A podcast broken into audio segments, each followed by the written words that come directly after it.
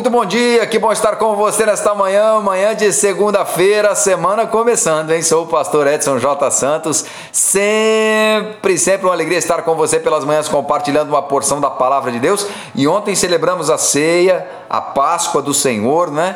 E eu creio sinceramente que esta semana será extraordinária que Deus virá com coisas novas para nós e que a mídia comece a divulgar notícias boas, né, das pessoas que estão sendo curadas, que o governo possa parar de bater cabeça e se entender entre os poderes de forma que a, a população, as pessoas sejam beneficiadas e que haja um equilíbrio em tudo isso. Lógico que cada vida é preciosa, cada vida é importante e que nós possamos ter sabedoria de Deus para enfrentarmos esse tempo, é, passarmos por ele e seguirmos em frente. Eu quero falar com você hoje, começando a semana, sobre influências.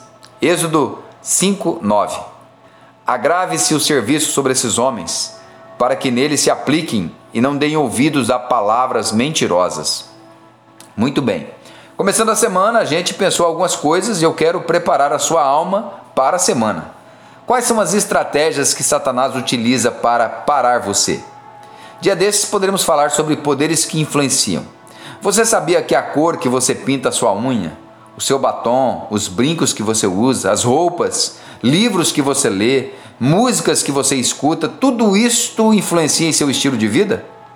Na sua produtividade, nos seus relacionamentos e até na sua relação com Deus, mas principalmente em sua saúde física emocional e espiritual. Estou até pensando em dia desses postar lá no nosso Instagram, arroba Pastor Edson J. Santos, um vídeo sobre isso.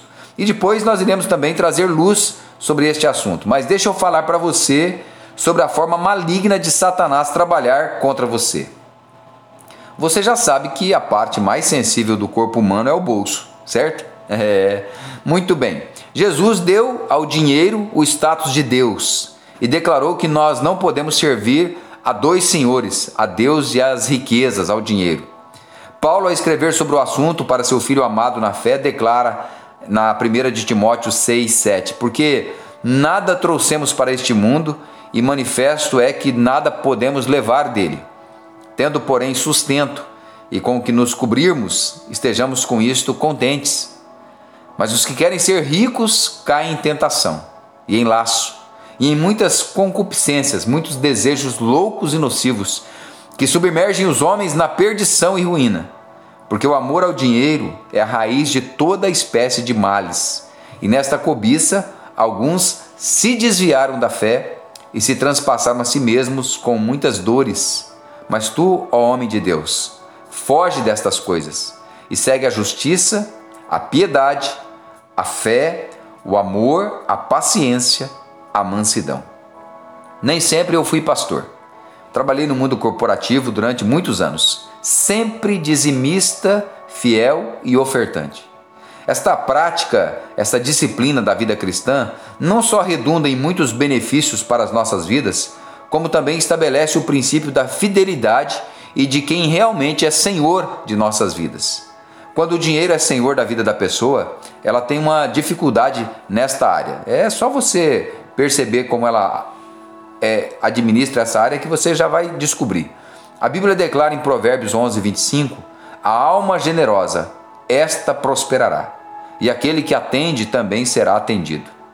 O céu coopera conosco quando temos um coração generoso e disposto a obedecer. Sem percebermos, de forma sutil, Satanás vai trabalhando para que sejamos presos em uma rede de conspiração do inferno contra nós são os meios que ele utiliza para paralisar nossa fé, para impedir a prosperidade da obra das suas mãos. Quando o povo estava escravo no Egito, eles experimentaram um tempo de dor. Lógico, havia uma palavra profética que isso iria acontecer. Chegando o tempo, Deus move seus corações, eles clamam a Deus e Deus envia um libertador, Moisés, que vai e fala a Faraó do projeto de Deus. E este resiste. E então Moisés declara em Êxodo 5:3: eles prosseguiram: O Deus dos Hebreus nos encontrou. Deixa-nos ir, pois, caminho de três dias no deserto, para que ofereçamos sacrifício ao Senhor nosso Deus, e não venha ele sobre nós com pestilência ou com espada. O desejo do coração de Deus é de se relacionar com o seu povo. de abençoar o seu povo, aqueles a quem ele ama. No entanto, o coração de Faraó, que tipifica Satanás, estava endurecido, e a partir do seu ponto de vista, a coisa toda é muito simples. O povo quer se relacionar com Deus e fica inventando essas coisas porque está com tempo de sobra, ou seja, mão de obra produtiva, qualificada, mas ociosa. no entendimento de Satanás, no entendimento do mundo, dá para produzir mais com menos. E desta forma eles param de inventar moda e de querer adorar a Deus, de querer ficar cultuando esse Deus. A estratégia ao longo dos anos não mudou. Você já teve a sensação que trabalha muito, mas não tem tempo para quase nada? Então, o tempo livre que sobra você quer descansar, quer viajar, ficar com a família e vamos aos poucos, sem perceber, nos distanciando das coisas de Deus, do serviço do reino que é feito através da igreja do Senhor Jesus que ele constituiu. Então, um dia você acorda e vê até mesmo entre a igreja, dentro da igreja, um ativismo.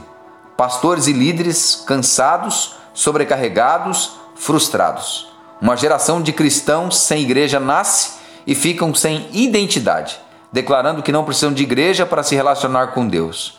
Um sistema vítima de influências malignas. E nessa semana eu quero trabalhar é, as formas que ele usa para manter você prisioneiro, prisioneira, escrava no Egito, que tipifica o mundo, ao invés de ter tempo de qualidade com Deus. Vamos orar? Pai, em nome de Jesus, te louvamos pela tua palavra. Que o Senhor possa nos ensinar que o Senhor possa nos, nos levar a esse lugar onde nós percebemos as influências malignas, nos livramos dela e possamos viver com o coração no Senhor. Em nome de Jesus, amém e amém. Que Deus abençoe você, que Deus abençoe sua semana. Um abraço!